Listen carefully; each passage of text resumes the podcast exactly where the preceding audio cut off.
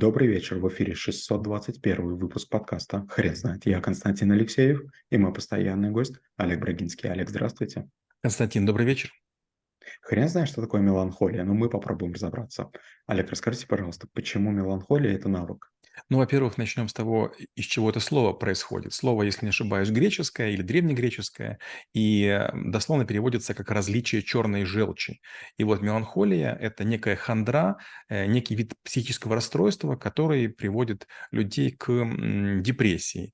И вот э, меланхолия, она является в классификации болезней а, одной из, там, в том числе, причин смерти. То есть есть люди, которые входят вот в состояние такое а, грустное, хроническое и не могут из него выйти. И сегодняшний мир, конечно же, к этому располагает. Есть сверхбогатые люди, есть шикарная жизнь, есть социальные сети, которые показывают невероятный глянец. И те, кому это недоступно, те, у кого рваные штаны или там полупустые тарелки, безусловно, могут пасть в хандру, потому что, ну, некоторые вещи недостижимы. Вроде бы мы все равные, но есть вещи, которые которые дотянуться невозможно. Олег, вы не могли бы, пожалуйста, рассказать немного про историю этого понятия? Когда мы говорим про историю, наверное, надо вернуться к Гиппократу, который был отцом медицины. Это примерно 4 век до нашей эры. Он придумал, что в человеке есть четыре вида гуморальных жидкостей, которые определяют различные болезни. И вот на, на протяжении столетий, благодаря Гиппократу, э, меланхолия считалась следствием избытка желчи в организме. И во всех видах меланхолии винили вот именно расстройство и лечили его таким же образом. То есть надо уменьшить желчеотток, подавить его, и тогда человек выровняется. Но понятно, что вот тревожно-бредовые депрессии, которые имеют хронические состояния, вот то, что называется меланхолией, или психотические симптомы, они, конечно же, повергают в ужас. То есть человек начинает видеть в жизни только негатив, из серии как бы вот все против меня, э, все ужасно, ничего не будет лучше, нет смысла жить. И так или иначе человек может прийти к самоубийству. Самоубийство– это очень тяжелое такое событие, которое повергает, конечно же, в шок и семью, и общество, и, честно говоря, создает опасные предпосылки. Потому что как только в обществе начинается массовое самоубийство, понятно, что что-то перекошено. Поэтому необходимо бороться и медикаментозно, и с помощью других вещей. Вы знаете, когда наступает меланхолия? Когда люди не верят в то, что происходит на территориях, на которых ведутся военные действия, где разрываются снаряды, рушатся здания, в какой-то момент времени люди начинают э, входить в такое оцепенение, из которого тяжело их вывести. Но знаете, что удивительно? Иногда какой-нибудь одинокий скрипач или пианист начинает играть какую-то музыку, и вдруг люди оживают. То есть, с одной стороны, в это состояние очень тяжело, вернее, легко впасть, из него тяжело выйти, но некоторые вот светлые личности или какие-то а, приемы изобразительного искусства, они могут а, человека как будто бы из комы вытащить, выдернуть, и, может быть, даже человек обратно не погрузится. Олег, расскажите, пожалуйста, про признаки, которые отличают меланхолию.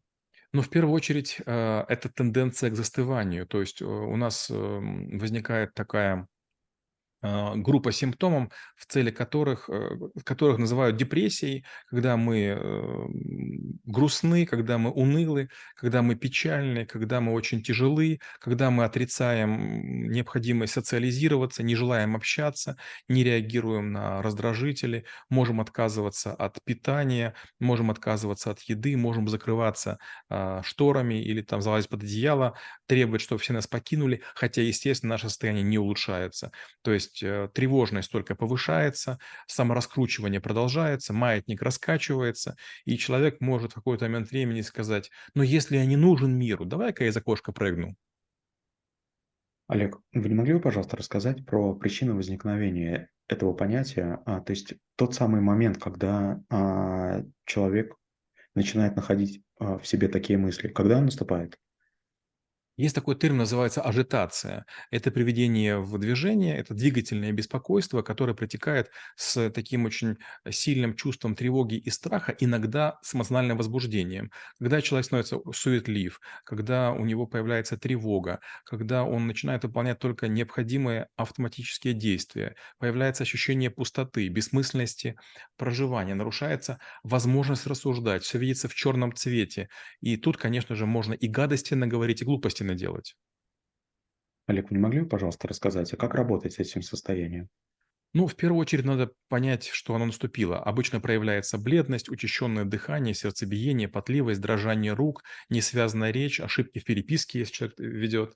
А, а почему это может происходить? Потому что, например, человек отказался от никотина, или был отравлен, или испытывает дефицит витамина В6, или какие-то лекарственные препараты, которые там как-то угнетают психику, или тяжелые были какие-то события, не дай бог смерть близкого человека, может быть увольнение, может быть там потеря какой-то какой-то там части внешности или конечности.